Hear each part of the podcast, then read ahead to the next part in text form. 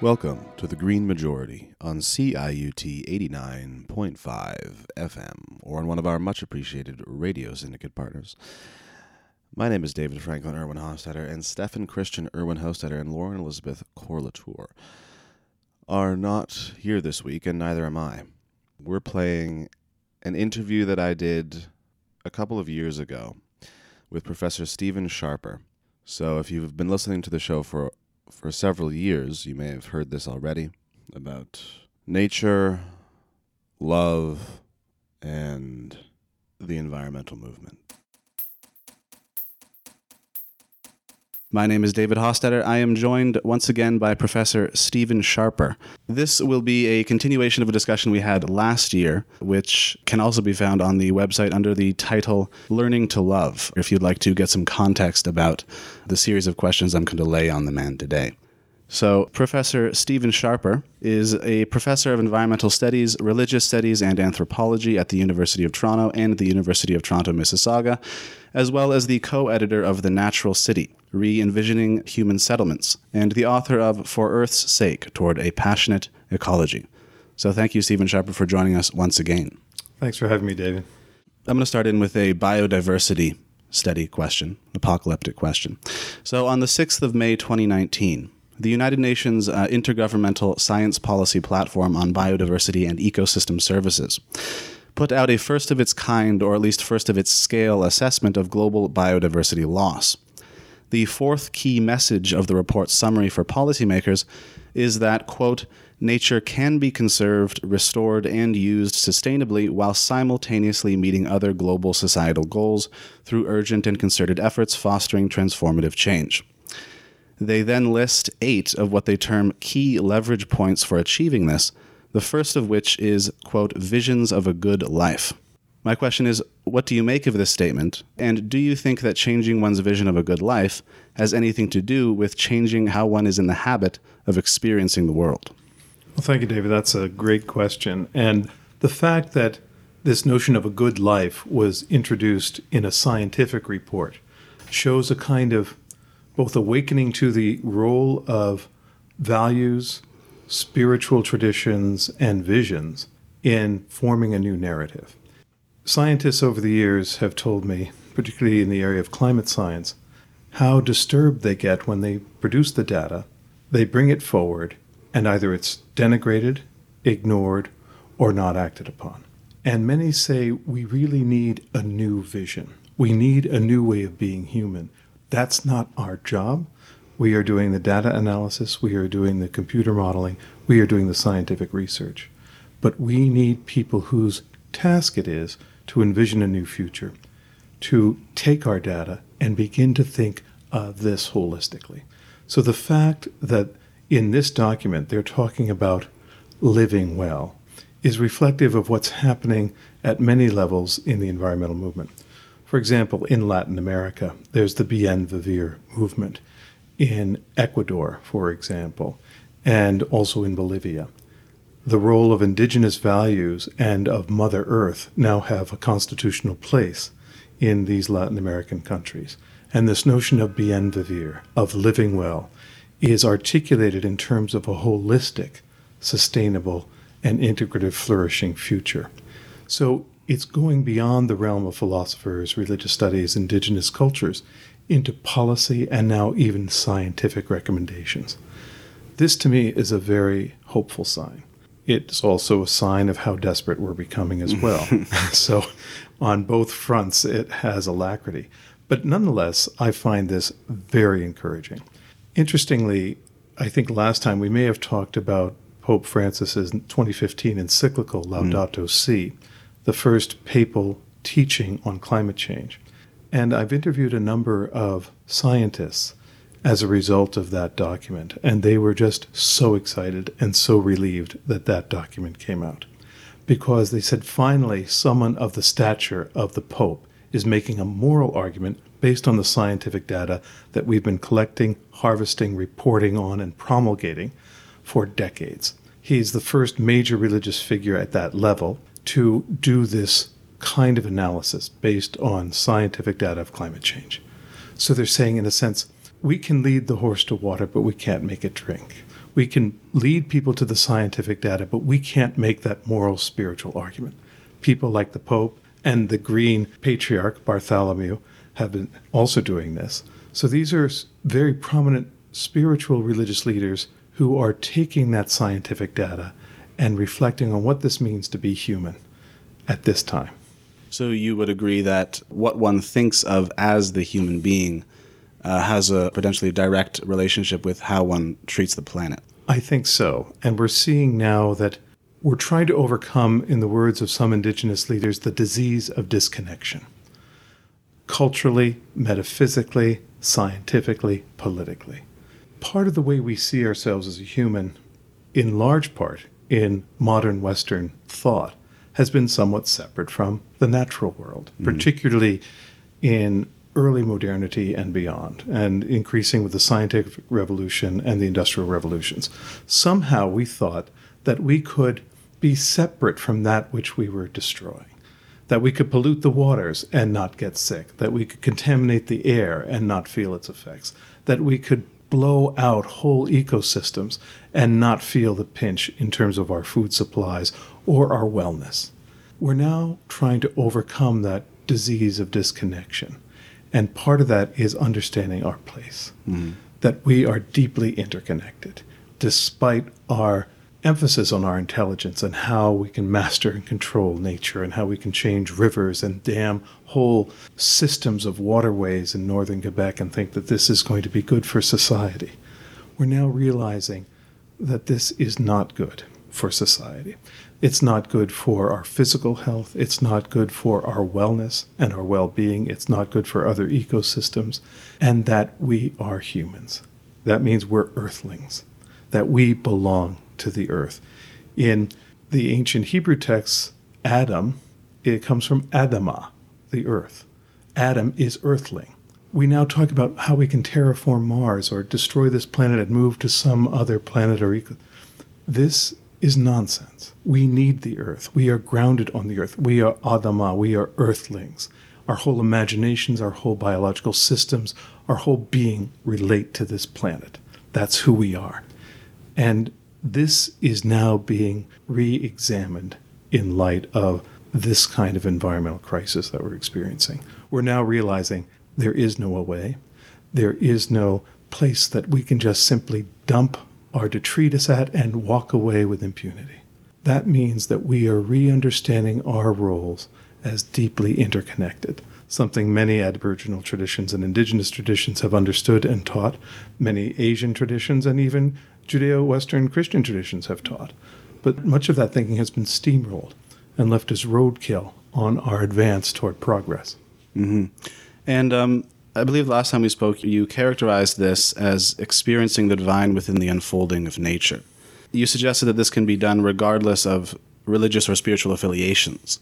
So I'm wondering, do you have any sense of a method for orienting ourselves towards this experience? I think the answer is as diversified as the human community. Hmm. But there are a few guideposts, perhaps, that might be useful to suggest. One suggestion that is coming out from many is really dwelling in nature. So we have the forest bathing movement, for example, prominent in Europe and now even in North America. People spending time in forests. And we're realizing that this isn't simply a kind of uh, ersatz spiritual high, that is actually releasing certain chemicals in our brain that help us be balanced and well. That that exchange also of oxygen and carbon dioxide, that kind of dance that we're involved in with the trees, et cetera, is very important for our well-being in a way that we hadn't realized before. So both at a metaphysical level, at an aesthetic level, but also at a neuroscientific level, this is very important. So spending time in nature is being seen as very important. Mm. Secondly, exposing ourselves to other parts of nature. So even having plants in one's apartment or office, we're realizing is very important. We may have talked about Richard Louv in his book, Last Child in the Woods, Overcoming Nature Deficit Disorder in Our Children. And in that groundbreaking book, he harvests a whole array of psychological medical studies that show that when children who are suffering from attention deficit disorder, depression, and other psychological maladies, when they are exposed to nature, even in a backyard climbing a tree, it can improve them dramatically. So Scotland, as a result in part of that research, is now authorized, in a sense, its doctors to do nature medicine, nature prescriptions. This was being done kind of imagistically in certain places, but now Scotland is actually acknowledging the role of nature in healing. And doctors can practice nature medicine as Western scientifically trained physicians. Mm. So this is interesting to see how this is moving. So that's one thing, being exposed to other than human, more than human realities. A second dimension, I think, is listening. And listening to nature when you're in it, finding places to be still and to kind of just meditate on your moment. Mindfulness can be part of this. I just had a graduate student, Samir Kanji, do a whole Master's of Science and Sustainability Management research paper on the connection between mindfulness and sustainability. And taking time to be mindful and meditate can help us with consumerism, because some of these studies show that the more mindful you are, the less consumer-driven you are, mm. because sometimes consumerism, of course, has a compulsive dimension, and mindfulness can help ameliorate that effect. Also, a sense of contentment and well-being, and having a better perspective so that you're not acting out of frustration, desperation, compulsion, that you're mindfully engaging with nature, with your resources, with your consumerism. So some form of listening and meditation, I think, is very important. Thirdly, I kind of am working on the P P principle, personal and political. So on the one hand, yes, we make changes in our own lives, whether it's spending time in nature, getting rid of the car, reducing our ecological footprint, not wasting water, et cetera, all important. But there's the social and political dimension too. So one without the other is lopsided. So how do we advocate for structural change? How do we do that at a political and economic level? So both work in tandem in a kind of praxis, the personal and political. The other element of the P P principle is progress, not perfection. So just because your personal work and your political work may not change the world overnight, that's not the aim. Ultimately, it's progress. Perfection won't be achieved in this world. And if we think that the perfect ideal has to be achieved, otherwise it's futile, many of us will just unplug, become disengaged and jaded. So these steps are important because part of it is a sustaining life way. How do we find a sustaining life way? A keynote in a lot of these happiness studies. What makes us happy, one of the key features, much more than money after you reach a certain economic standard, is the quality of relationships.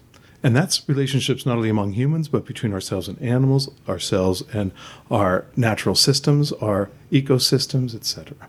So spending time in nurturing those relationships are key. So just as we hang out with friends and develop bonds just by hanging, we also develop bonds by dwelling with certain parts of the ecosystem, by getting to know a particular stretch of woods or parkland or backyard even, or species. And hanging out and developing friendships, these are important as well for our entire well-being, we're finding out. Now, I'm going to, I think, dwell for a second on something you may have already moved on from, but I'm uh, wondering, does this experience of natural divinity, do you believe that it requires that we actually experience our bodies in a different way? Do we need to interpret our bodies in a different way? Are we actually looking for new sensations? That is, do we actually have to feel our existence in a in a new way? That's a rich vein of inquiry. I feel that we can find ecstasy in nature and cosmological awareness. And here I'm influenced by the work of Thomas Berry, a cultural historian who died ten years ago this year. And Tom Berry was an advisor to Al Gore, twice brought to the Clinton White House to advise President Bill Clinton on environmental issues. And his archives are now at Harvard University. And his stock rises every year, it seems, because what he was articulating thirty years ago is now being seen as very important. And one thing he talked about was, if we don't find ecstasy in nature, we're going to seek it elsewhere, whether through drugs, intense experiences, you know, kind of extreme activities. But it is there in our natural connection to the cosmos. There's an ecstasy in many of our experiences in nature, and a high. And I remember even as a little boy running with my friends through these deep woods, and you know, we challenge ourselves by jumping over parts of waterfalls where if you fell it'd be a ten-foot drop, and mm-hmm. climbing trees that are sixty feet tall with no parents within five miles. Like, what are you doing? Well, there was a kind of it was extreme behavior in a sense, but it was finding our limits and having the exhilaration of challenging those limits within a natural setting. So that's a physical dimension of this relationality. Whether that has to be there, I'm not sure, but I think it is embodied at some level, yes. And the fact that we're now realizing that when we witness a sunset, there are researchers showing that certain chemicals are released in the brain that are very important for our equilibrium psychically. Mm-hmm. That is a physical response to a visual natural cue. So I think that there is a physical dimension that is tied to a spiritual dimension. And when we occlude ourselves or limit ourselves from those experiences, I think in some way we become truncated as individuals. So if we can't look up at a star-strewn sky because of light pollution or air pollution, if we don't have a relationship with our Big Dippers and our larger stellar beauties, that limits us as a person. And what's been very interesting here in Canada and North America and elsewhere is the dark sky movement. And they are preserving areas in Canada and elsewhere from light pollution. And this is being done at a governmental level. And when you look at the arguments put forth by the ministers of culture and environment, they are talking about the spiritual and cultural richness of looking at the stars and how that has formed the imaginations of the humans ever since we as unfeathered bipeds stood erect to look at a night sky. This is so important for our narrative imaginations, for our cultural transformations, and for envisioning a new future. What happens when we can't do that? Well, I think we become perverse. And I think the fact that there is so much dystopian entertainment and dystopian thinking now, post-apocalyptic Mad Max scenarios, this is a product of occlusion, I think, in fact, that we're not being exposed to the life-giving, flourishing energies of the planet to the extent that we should. Mm. And this turns us into, I think, a very hardened and somewhat deadened imaginary space. So I'm just going to continue hammering down on this point of methodology because it intrigues me. Um, so there are some traditions that talk about the development of what they would call new organs of perception, sometimes thought of as subtle organs that need to be developed by orienting one's thought in a different way or by applying specific techniques for the removal of mental blockages like habitual anger or frustration.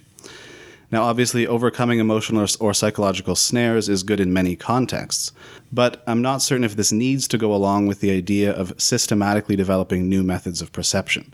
Walt Whitman, for instance, who made no distinction between nature and divinity, would say that these extra considerations are not needed and are possibly detrimental, preferring instead to focus on the bare simplicity of the natural world as it comes to the senses. So my question is, do you think it makes sense to systematically orient oneself in a new way, uh, to a new way of appreciating the natural world by applying specific methods and testing their efficacy, or do you favor an intuitive approach?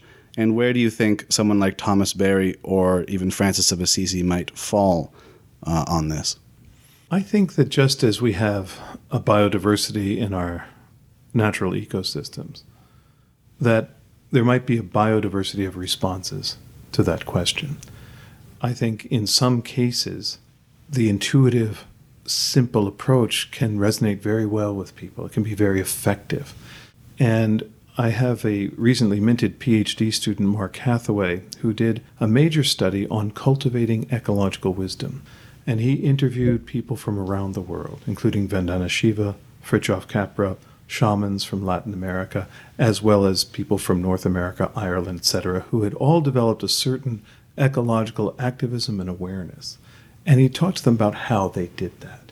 And for many of them, particularly those who I would say had that more intuitive approach, having that exposure to nature as children was key. Whether that kind of approach works for those who did not have that kind of background as children becomes an open question. So I think there can be a variety of approaches. In terms of pragmatism, I think that connection to a practice, and particularly something relating to the earth, to soil, to air, to trees, is very important for our centering. One thing that's come out of the meditation movement of John Kabat-Zinn and his full catastrophe living practice, which is now actually endorsed by the Ontario uh, medical establishment. Mm. So those courses are covered by O H I P, you know, the Ontario Health Insurance, because they're seen as stress reducing. These are meditative practices. But mm-hmm. when that book first came out twenty-five, thirty years ago, they knew it was working, but they didn't know how.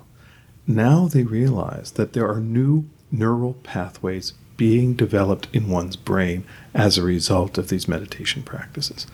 They're also seeing it in programs such as Al-Anon or Marijuana Anonymous. The practicing of the steps is leading to new neural pathways. Mm. One researcher, Doctor Heidi Walk, who teaches this meditation here in Toronto, likens it to a ski hill. So you go to the top of a ski hill, fresh snow has just fallen, you're the first on the slopes, and you go down, and then you begin to create a pathway. Well, after so many have done that, all of these grooved trails are there. It's hard to find a new one. Mm. If you try to go new, you go back into that old grooved one. Creating new neural pathways is akin to finding new places to go down that ski hill in your mind. And if you slide back into the well-worn groove, there's ways of getting back. So those practices have a variety of sources, but this is a kind of new insight about how people can change. And I think the cultivating ecological wisdom work that Mark Hathaway is talking about is trying to find out different ways that that can be done. And some of the people that he was interviewing also talked about the role of indigenous medicines and ayahuasca and other kinds of drugs that can help in that process under important cultural traditions, and not a Yahooism kind of thing. I mean, it's the control. And I'm not advocating that use, but I'm just mm. saying that was something that came out of his research that is also being reflected in other research. But what I'm saying is there are a multiplicity of approaches to mm. this, I think, that depend on people's backgrounds, culturally, familiarly, et cetera. So I think we might have a plethora of ways. But I think a practice is important, something that gets into a habit of being. It's said that Thoreau would walk four hours a day, right, mm. in his quest to simplify his life. But he, in his essay Walking, just talks about the importance of just walking. I've had students come up to me and say, after reading Richard Louv or hearing about the importance of being in nature, oh, my dad has to walk two hours a day outside. Otherwise, he goes squirrely. I had one priest, I was giving a retreat in southern Ontario, and he came up to me and he said, I have been diagnosed with depression. Unless I lie on the ground and make contact on the ground for a half an hour a day, I become depressed. The earth has become his antidote to despair. So you hear this just anecdotally, and this is something that has worked for these folks in a way that they've found on their own. But it's a practice connecting them mm. to another source of energy. So I think something habitual is important in this. So relating this to Tom Berry and Saint Francis of Assisi, both priests, both coming from the Catholic tradition, mm. they were tied into a deep spiritual interconnection with all of life. So for Francis, of course, this Mother Earth, terms that he used, brother sun, sister moon, brother wolf, were not metaphorical. This was actual. These are actual relationships, mm-hmm. as we hear in many indigenous traditions. I mean, this is one place where indigenous thinking and Roman Catholic thinking hold hands. Same language, Mother Earth, brother sun, sister moon, brother wolf, and talking to brother wolf. So the lore, of course, is that when brother wolf was coming into town and eating all the livestock, Saint Francis went out to talk to Brother Wolf and said, God has given you all this wild game. You have the rabbits, you have all these other birds, et cetera, that you can eat. This livestock is not for you. And if you continue this, you will be killed. This is not where you belong. But you have this space. That's your place. Finding your place is your challenge. Or giving sermons to birds. I mean, if we saw a priest at Saint Michael's College at U of T with his Roman collar giving sermons to birds, you know, like, a, what is he on? And can we call the doctor? And, you know, clang, clang, get him out of here. That's what Saint Francis did. And yet what's important now, I think, is people like Saint Francis, who, according to some theologians, were classified along with dopey, doc, sleepy, and bashful in the panoply of Christian saints, like real weirdos. Okay, that stuff on simplicity and the poor, yeah, that's good. But talking to birds and this brother-son stuff, nuts. Well, we're now realizing that maybe he had something there. Maybe he wasn't as beyond the pale as we thought. Maybe, actually, he had something important to teach us today. And that's why Pope Francis is fascinating, because he's the first pope to take the name Francis explicitly for the environmental and social justice simplicity teachings. So there is a kinship between the work of Thomas Berry and Saint Francis in terms of that awe and reverence and communicative dimension with all reality. Thomas Berry says the universe is a communion of subjects, not a collection of objects. And he's building on post-Einsteinian science. So he looks at the Big Bang, the what he calls primordial flaring forth of some fourteen point two billion years ago, whenever that was, as a key revelatory moment in terms of the divine. Revelatory. Revelatory. So that the universe is the primary source of divine revelation. Scripture comes later in response to that beauty. So when we flip it and think that what we've written as humans is more important than what God wrote as cosmos, we get wonked out and we get the environmental crisis. We have to understand that the primary source of revelation is the universe. That's where awe, wonder, jaw-dropping amazement come from. And that's where our traditions come from. When we lose sight of that, we become misguided.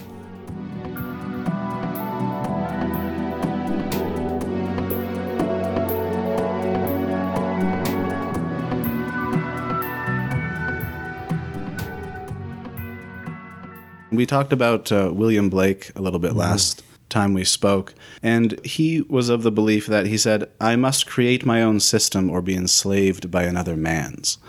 So in his final and longest poem, Jerusalem, he constructs this elaborate symbolic opera, which, although it's chaotic, does appear to have a kind of system at its core, and has led some scholars like Northrop Frye to opine that Blake invented the psychologies of both Freud and Jung a century in advance. And yet, at the end of the massive poem, Blake takes it all away again and essentially says, this was all me and my imagination. Uh, while you may think it's profound, it's essentially my own creation. And now Christianity was at the core of Blake's vision, even if he might be more properly considered a pantheist. And he opens up this Bible-inspired visionary space and then walks away with it. So Blake did not need a church, nor did he want to impose his system on others.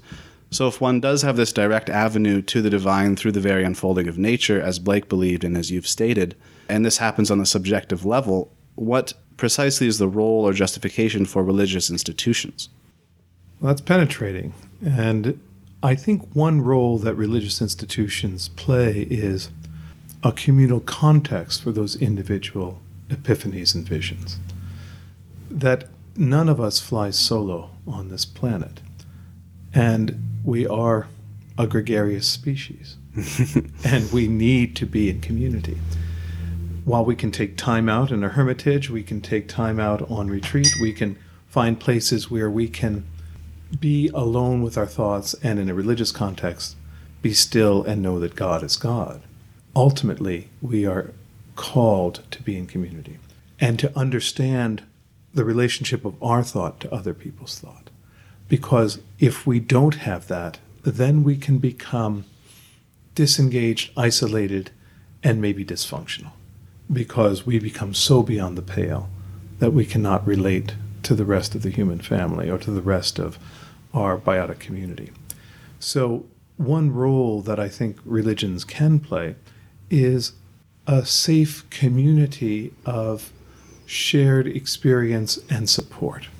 The Dalai Lama of Tibet was once interviewed by Bill Moyers in a video called Spirit and Nature from nineteen ninety.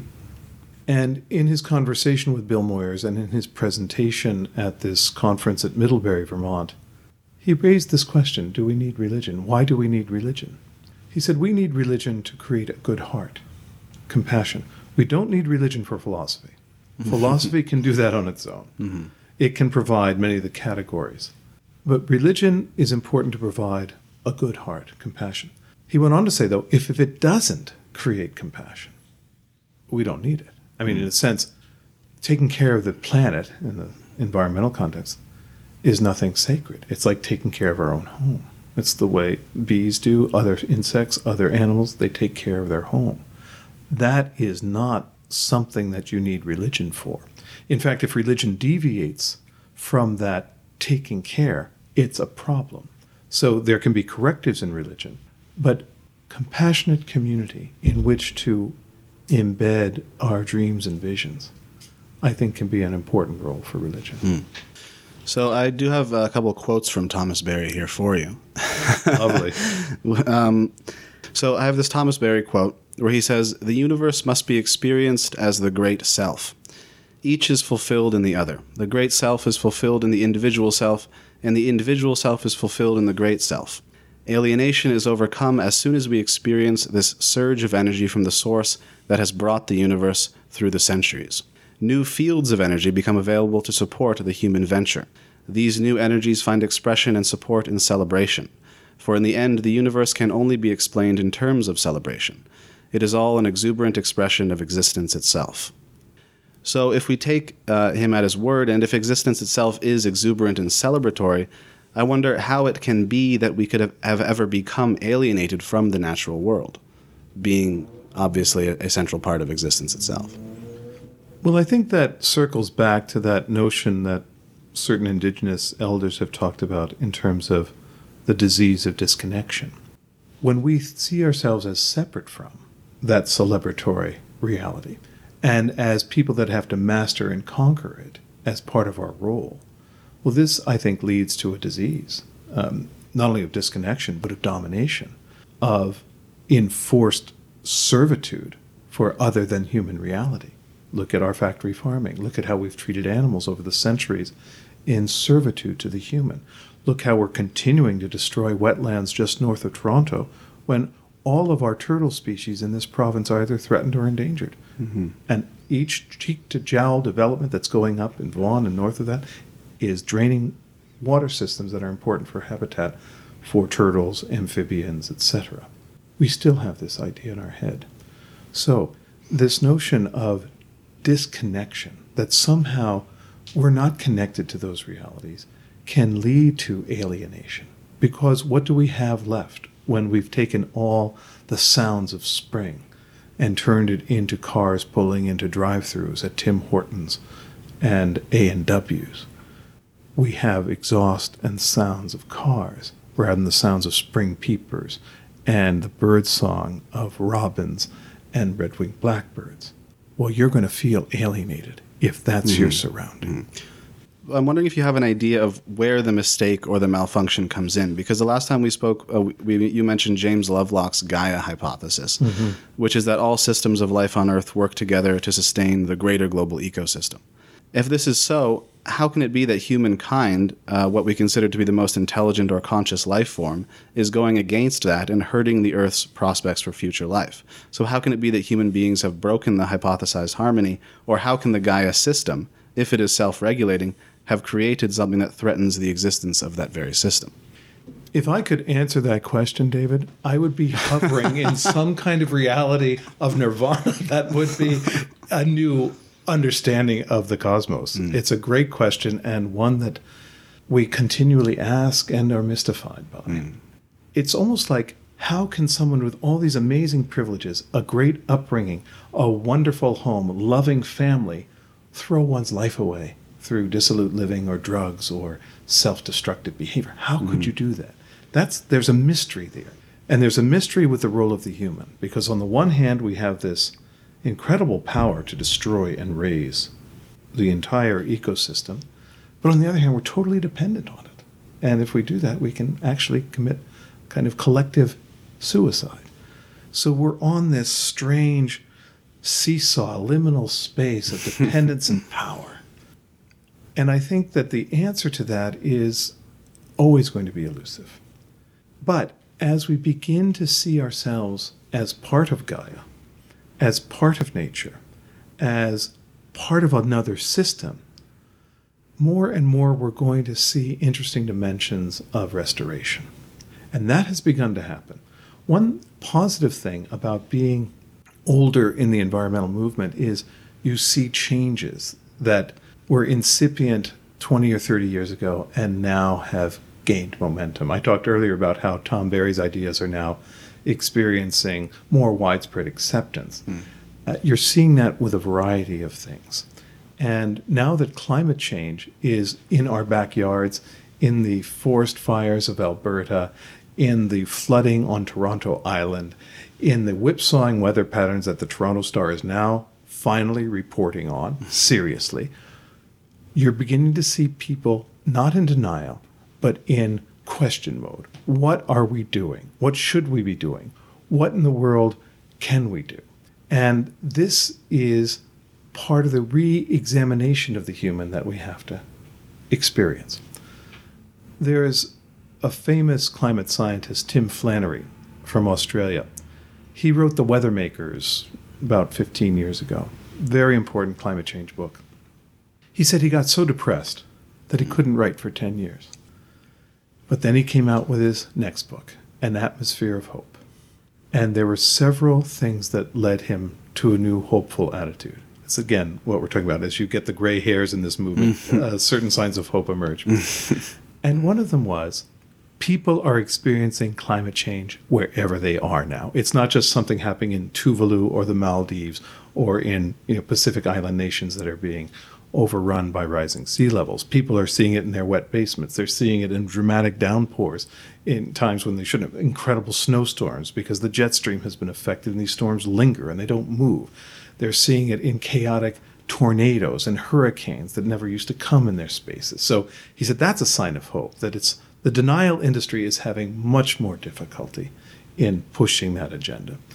Secondly, he noted that when he was writing the book, for the first time, the World Economic Forum had reported that in that year, maybe twenty fifteen, twenty sixteen, around there, global economic growth had increased, but greenhouse gas emissions had flatlined. Mm. That's the first time in forty years that happened. So it showed that something was happening, whether it was photovoltaics in China, alternative energies in Europe or the United States, something was happening to flatline that equation, which was another positive sign.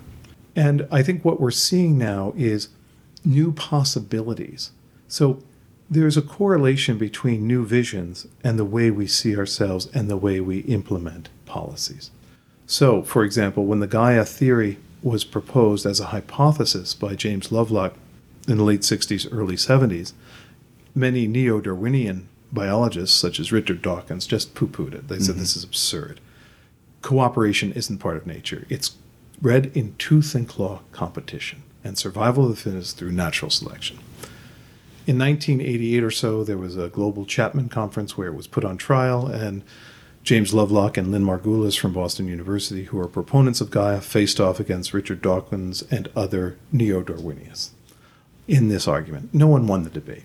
But what happened afterwards, and this, you know, I don't know what the The count is now, but when I did the count, there were over one hundred twenty scientifically peer-reviewed articles on Gaia mm. after that conference. Most of them not talking about whether it's true or not, mm-hmm. but most of them saying, if we look at Gaia, it changes the way we look at nature. Mm-hmm. So people were seeing interconnections that they had never seen before. It's like certain blinders had been taken off the scientific gaze, that the peripheral vision opened up. And now we're finding, oh, there might be a reason why these species are cooperating. We hadn't thought of that. So it helped us see our lens differently as humans and as perceptors of nature. So this kind of thinking, we talked about, you know, bien vivir, you know, the good life. Well, this is now having an effect on policy. So what is the good life in Oslo, Norway? Well, the good life in Oslo, Oslo, Norway now includes butterflies and pollinators. Mm. So it became the first bee-friendly city of any major status in Europe, in mm. the world, actually. So public, private, municipal, government, individuals covenanted their backyards, their land, their window boxes, their spaces that they owned, so that there'd be a flyway for butterflies and for bees. And that's covenanted. So the people of Oslo felt our city depends on the biotic community. We cannot be fully happy and vibrant as a community if we are forcing bees into extinction. Therefore, we have to rebuild with the biotic community in mind. That's an evolution of thinking in our modern period, and that comes from people like Lovelock talking about systems cooperating for the flourishing of life. So there's a, a positive trickle-down theory from these ideas into policy mm-hmm. that we're seeing with a shaped worldview, with a reimagined understanding. That's why the imaginative world is so important. And we need artists, poets, visual artists, hip-hop artists to envision another world. I often ask my classes, early in the semester, how many of you can imagine the end of the world? Almost every hand goes up because they're reading about it, playing it on video games, like this is just in their D N A now. Okay, how many of you can imagine the end of global capitalism? Very few. Mm-hmm. Why not? You can imagine the end of the earth, but not a different economic system. So where are our imaginations watered and where are they desertified? This is what we have to ask. Why can't we imagine a flourishing future for our planet? Well, there's a lot of vested interest in keeping that from happening.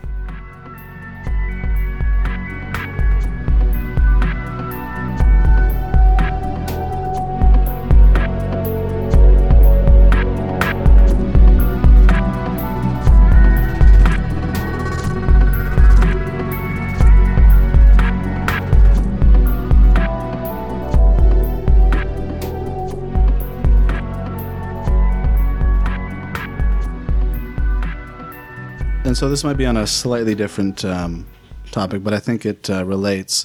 It's another. I have another Thomas Berry quote for you. Beautiful. He's a quotable man. He is. So he says, we might sometimes reflect and recall that the purpose of all our science, technology, industry, manufacturing, commerce, and finance is celebration, planetary celebration. This is what moves the stars through the heavens and the earth through its seasons.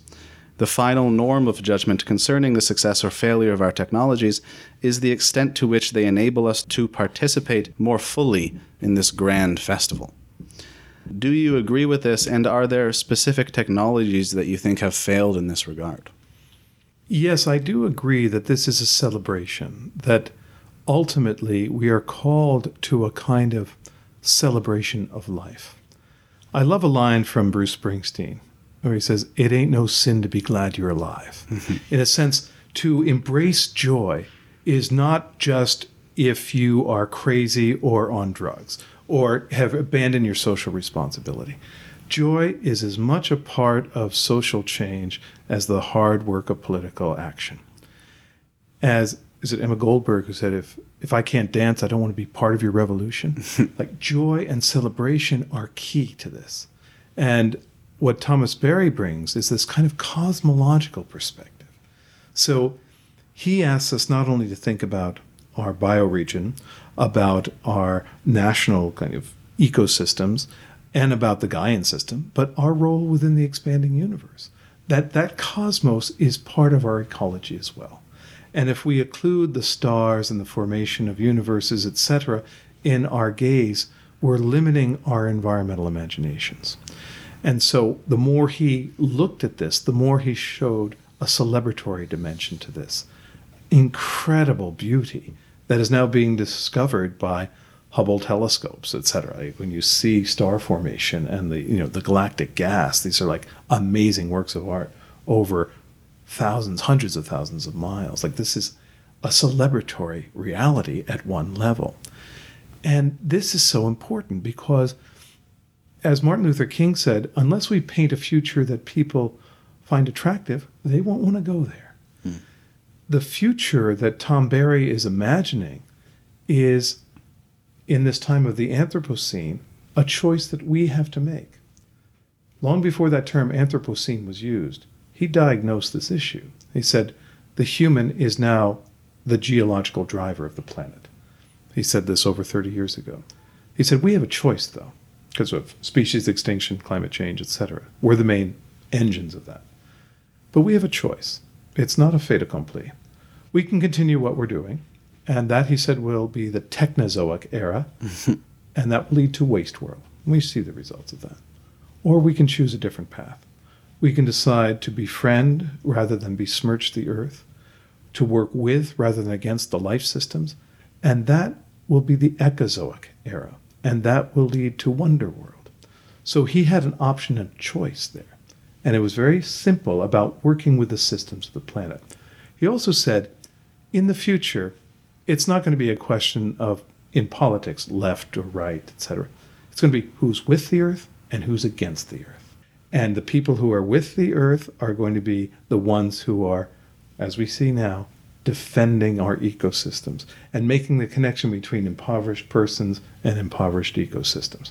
The notion of integral ecology that Francis is talking about, but the same kind of connection that the LEAP Manifesto talked about here in Canada and that the Green New Deal is talking about in the United States. This is that merger in politics and in social justice and ecological thinking that people like Tom Berry had been talking about in a convergent way years ago.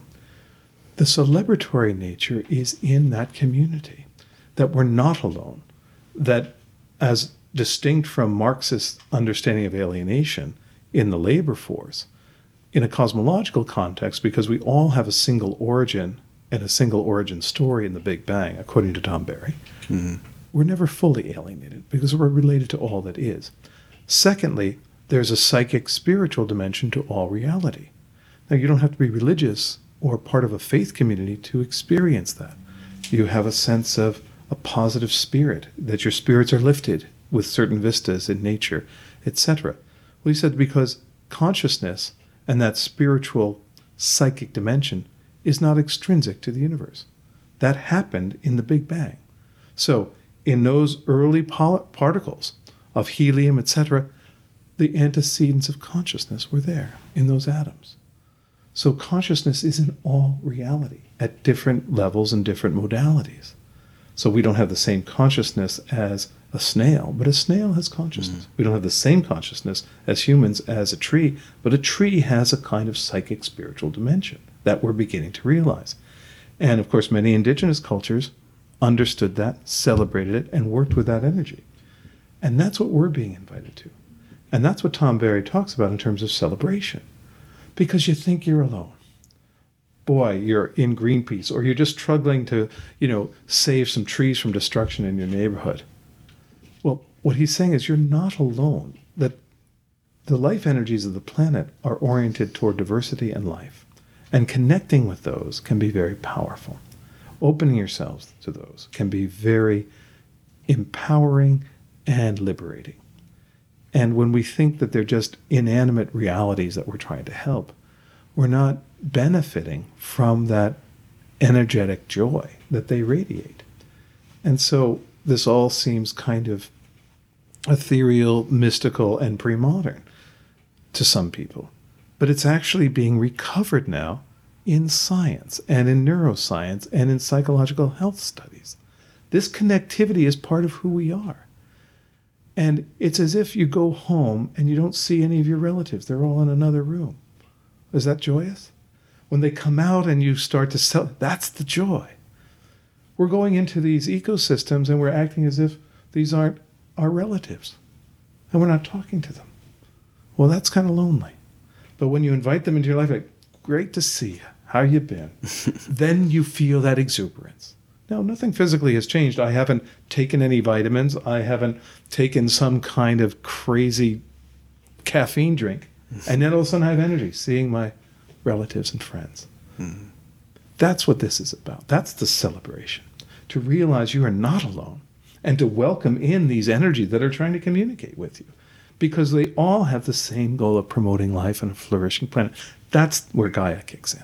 In the sense that there is an energy on this planet that promotes life. And it's not all red in tooth and claw, horrible competition. It also involves communal celebration. All right. Well, there are other questions I would have uh, liked to ask you about, but uh, I believe that we should stop this here. Something for future conversation. Yes, yes. Um, well, thank you very much again for joining us, Stephen Sharper, on The Green Majority. My pleasure, and thank you very much for your thoughtful and perceptive probing. I really appreciate it. Cheers. Thank you.